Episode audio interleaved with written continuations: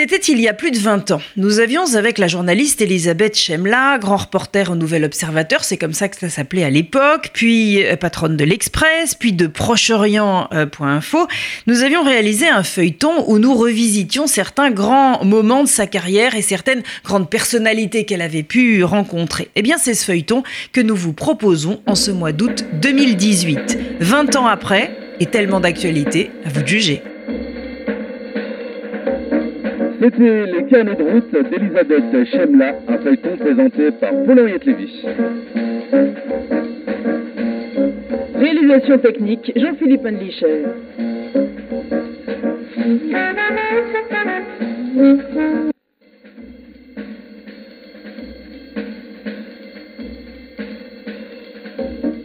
Les carnets de route d'Elisabeth Chemla. D'Alger à Jérusalem, de Johannesburg à Hollywood, de Paris, capitale de la France, à Strasbourg, capitale de l'Europe, 30 ans de journalisme, d'engagement, de rencontres. Carnet de route, carnet de vie, un feuilleton d'RCG. Elisabeth Chemla, bonjour. Bonjour. Le sida va être au centre de notre feuilleton d'aujourd'hui, le sida en tant que fléau social, que drame social, mais également en tant que vecteur de peur, vecteur de tabou et par là même d'exclusion et de rejet. Il est vrai que nous nous situons en 1986 euh, et à cette époque, euh, il est rapide pour euh, la société et les esprits obscurs notamment de faire l'équation homosexualité égale sexe et mort. Vous travaillez donc au Nouvel Observateur et vous décidez de vous rendre un mois durant à l'hôpital Claude Bernard aux côtés du docteur euh, Christine Katlama. Ce n'est pas la première fois que vous faites ce choix de, l'intérieur, comme, j'ai envie de, l'appeler, c'est-à-dire euh, baigner pendant euh, X temps, pendant un mois plus ou moins, au sein d'une micro, micro-société. Qu'est-ce qui motive ce choix-là ici? Le sentiment que cette maladie qui, qui est arrivée en France depuis euh, un an ou deux à ce moment-là, avec quelques retards sur les États-Unis, euh, non seulement va prendre de l'ampleur, mais que elle est porteuse euh, de tous les tabous. Et ceci assez curieusement, puisque dans les années 84, 5, 6, nous sommes en pleine euh, libération euh, des mœurs euh, sous la gauche et François Mitterrand depuis 81. Donc on, pouvait penser que cette maladie associée en effet à l'homosexualité, en tous les cas dans nos sociétés occidentales, on pouvait donc penser que elle allait, je dirais, se passer naturellement. Or, très vite, on se rend compte qu'elle est, qu'elle est porteuse euh, d'énormément de, de, difficultés psychologiques pour l'ensemble de la société française, et que ce qui avait paru euh, avoir euh, sauté, c'est-à-dire tout un certain nombre d'interdits mentaux notamment, perdure. Et, et c'est très grave. C'est très grave parce que il me semble qu'il n'est pas possible de laisser toute une partie de la population française qui va se trouver face à cette maladie et donc euh, à l'époque inexorablement conduite euh, vers la mort, de la laisser aussi dans cette espèce de, d'opprobre dans laquelle elle se trouve. Donc, comme chaque fois que j'ai le sentiment, ou que j'ai eu le sentiment dans, ma carrière, que je pouvais euh, modestement, avec ma plume, euh, mais aussi en payant un peu de ma personne, euh, essayer de, comprendre, de raconter de l'intérieur euh, un groupe social euh, pour euh, lui permettre d'accéder à une parole, euh, j'ai pensé donc qu'il fallait le faire comme ça. Face à quelle réalité vous retrouvez-vous dans le service? Des hommes et des femmes, car il y avait euh, des femmes dans ce service, euh, qui sont pour tout un certain nombre d'entre eux en, phase finale. Euh, 1986, je le rappelle euh, pour les auditeurs, c'est le moment où vient à peine d'arriver euh, l'AZT, non pas euh, commercialisé déjà, mais à peine d'arriver sous forme de médicaments proposés à quelques services euh, spécialisés, quelques services tests. Euh, donc on est à un moment où réellement il n'y a euh, aucune issue et pratiquement aucun espoir d'amélioration. Alors les malades de ce service à Claude Bernard sont pour beaucoup d'entre eux donc euh, au, bord du gouffre.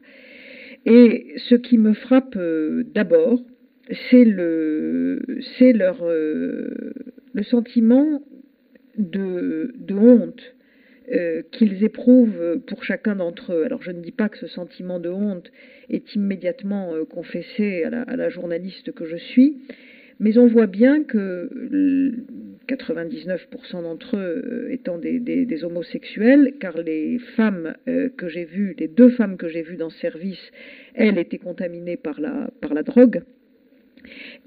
donc, comme tous ces hommes étaient des homosexuels, il y avait incontestablement en eux euh, le sentiment euh, violent et coupable qu'ils payaient, pour parler très clairement, leur homosexualité. Donc qu'il y avait une sorte de, malédiction sur euh, Sodome et Gomorre.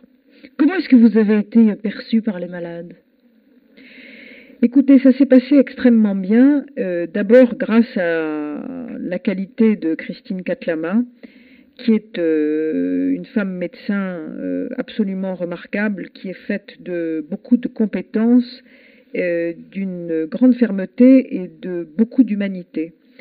Et nous avons décidé, quand l'assistance publique puis elle-même a accepté ma présence pendant un mois dans un service hospitalier, qui n'est pas très facile à gérer, nous avions décidé euh, déontologiquement de la conduite à tenir, c'est-à-dire que euh, une fois que l'assistance publique elle-même avait accepté de dire la vérité évidemment aux malades qui étaient là, c'est-à-dire de me présenter comme la journaliste que j'étais faisant ce travail pour le Nouvel Observateur, libre à chacun d'entre eux euh, d'accepter ou de refuser euh, de me voir tous les jours, de parler avec moi. je dois dire que euh, je n'ai essuyé aucun refus. Et il s'est même passé quelque chose d'assez singulier du point de vue psychologique, c'est que j'étais une sorte de, de tiers, de tiers non impliqué directement. Je n'étais ni le médecin, ni l'infirmière, et il n'y avait donc avec moi euh, aucun rapport euh, physique, aucun rapport de, patient euh, à malade. Et incontestablement, la quasi-totalité de, ceux qui étaient là m'ont prise un peu comme une sorte de, psy. Et se sont confessés à moi, je ne crois pas du tout que ce soit ma personne qui était la cause de ces aveux, je pense que c'était vraiment la situation elle-même et se sont confessés à moi avec une euh, très grande liberté, euh, je crois une très grande sincérité, et m'ont certainement dit un certain nombre de choses intimes, à la fois sur leur passé, sur la façon dont ils vivaient cette maladie, sur, euh, sur la façon dont ils approchaient de la mort et ce que cela créait chez eux, qu'ils ne, ne disaient pas au personnel hospitalier. Quand on reçoit un prix pour un, pour un papier de la sorte, qu'est-ce qu'on ressent à l'intérieur de soi-même? Puisque ça a été le cas. Je crois qu'il ne faut pas tricher, on est, on est, on est très heureux. Euh, on pense que c'est mérité parce que on a fait, on a fait un vrai travail.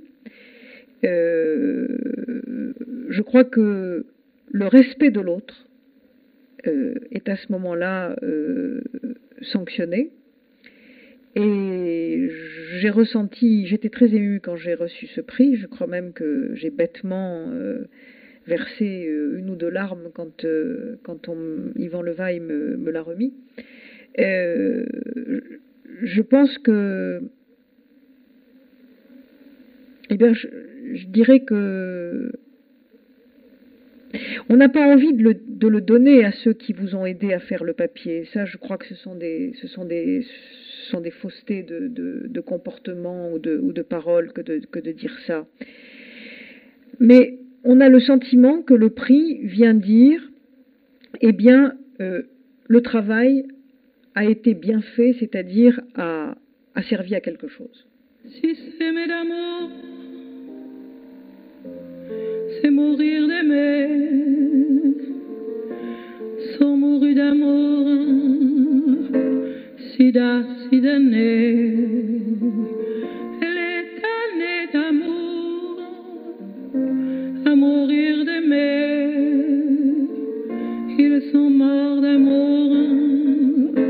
d'amour, si d'années. Oh, sida, sida, sida, danger, sida. Oh, sida, sida, amour, à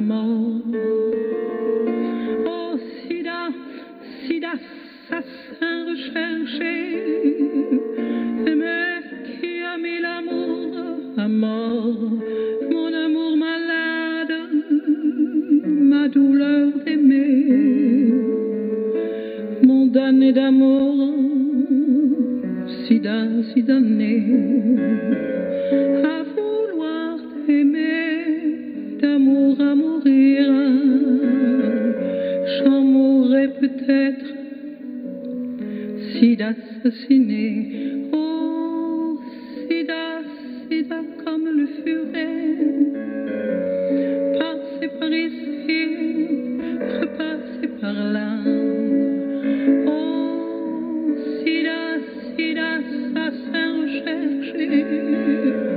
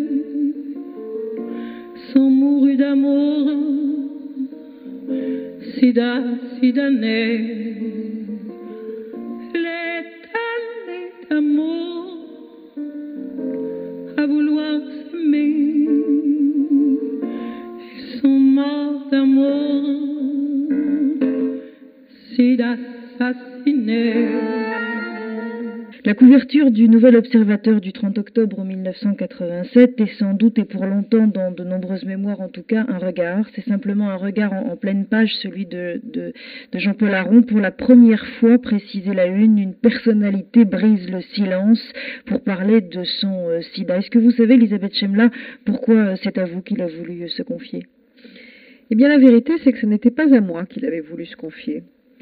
Jean-Paul Aron avait failli faire ce travail avec euh, Le Figaro et Jean Edernalier.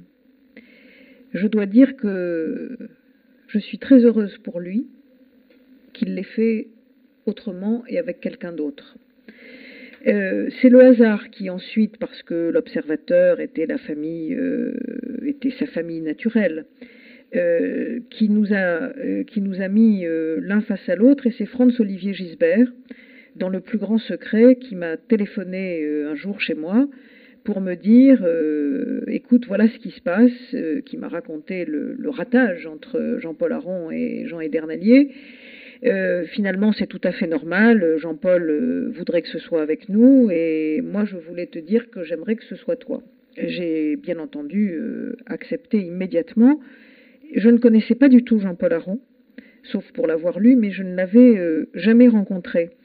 Il n'y avait donc euh, aucune histoire, d'aucune sorte, euh, entre lui et moi.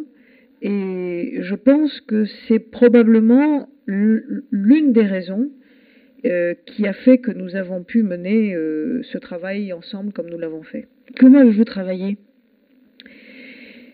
Eh bien, nous nous sommes d'abord vus plusieurs fois pour, je dirais, essayer de faire affleurer les choses, car euh, Jean-Paul Aron était décidé à parler. Il était décidé à parler, euh, mais au fond, il avait besoin euh, qu'on l'aide à accoucher de ses sincérités. Et ça n'est qu'une fois que nous avons, comme on dit en termes de métier, débroussaillé le terrain, que nous nous sommes lancés dans les entretiens proprement dits, que nous avons fait euh, non pas par thème, mais de façon euh, très chronologique. Car euh, je pense que la chronologie est au fond la meilleure façon de respecter les évolutions intérieures. Pourquoi est-ce que, selon vous, il a parlé à ce moment-là, alors que, par exemple, Foucault avait choisi, lui, le silence? Les motivations de Jean-Paul Aron étaient très très complexes.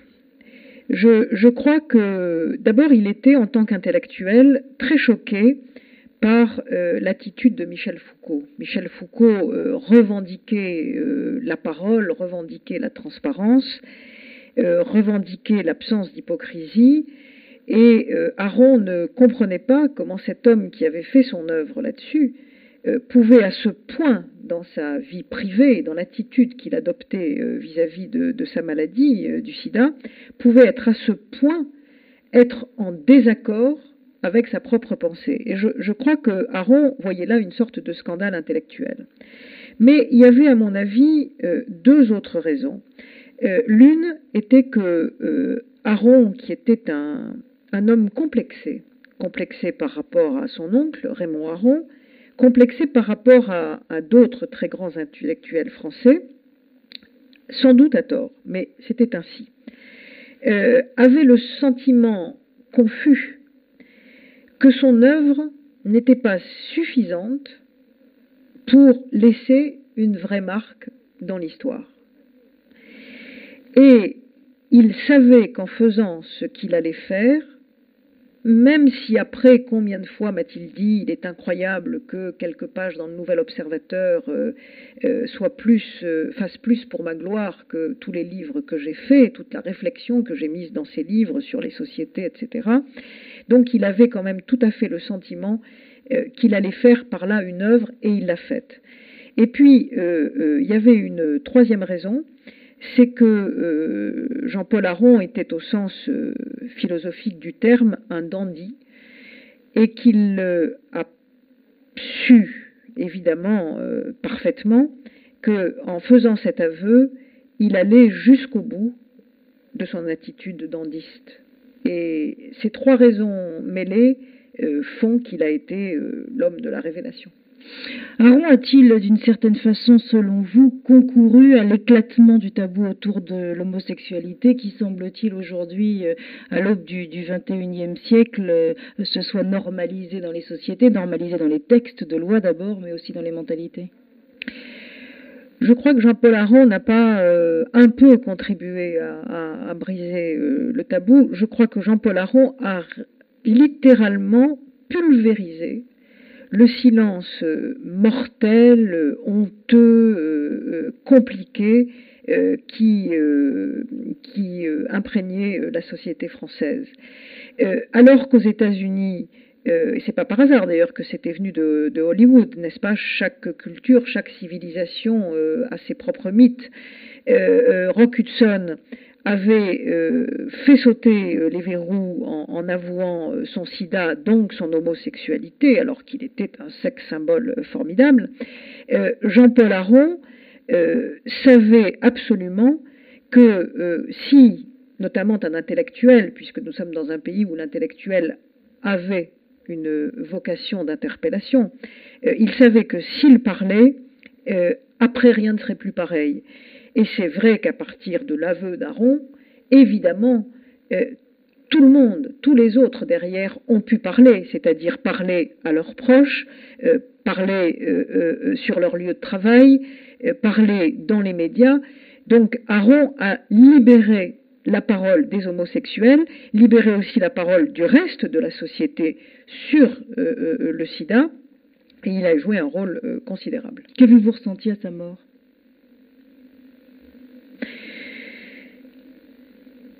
J'étais soulagée pour lui parce que ces tout derniers mois ont été très difficiles.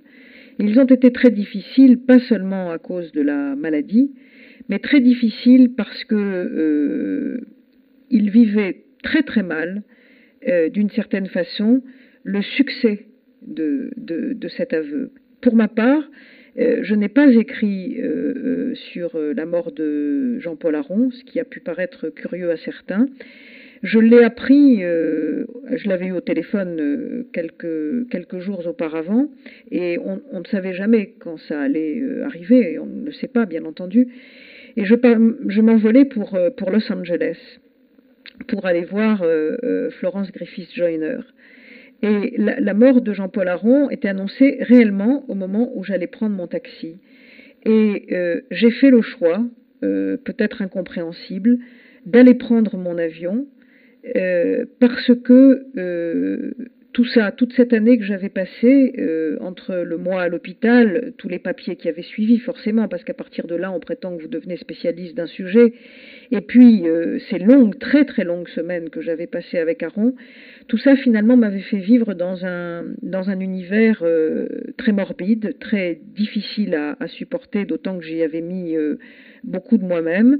Et, prendre l'avion pour Los Angeles, ça n'était pas du tout tourner le dos à Jean-Paul Aron, c'était, euh, tout en ayant la mémoire de lui, euh, choisir la vie. Le prochain épisode, Elisabeth mettra les femmes à l'honneur, celles qui font partie de votre panthéon.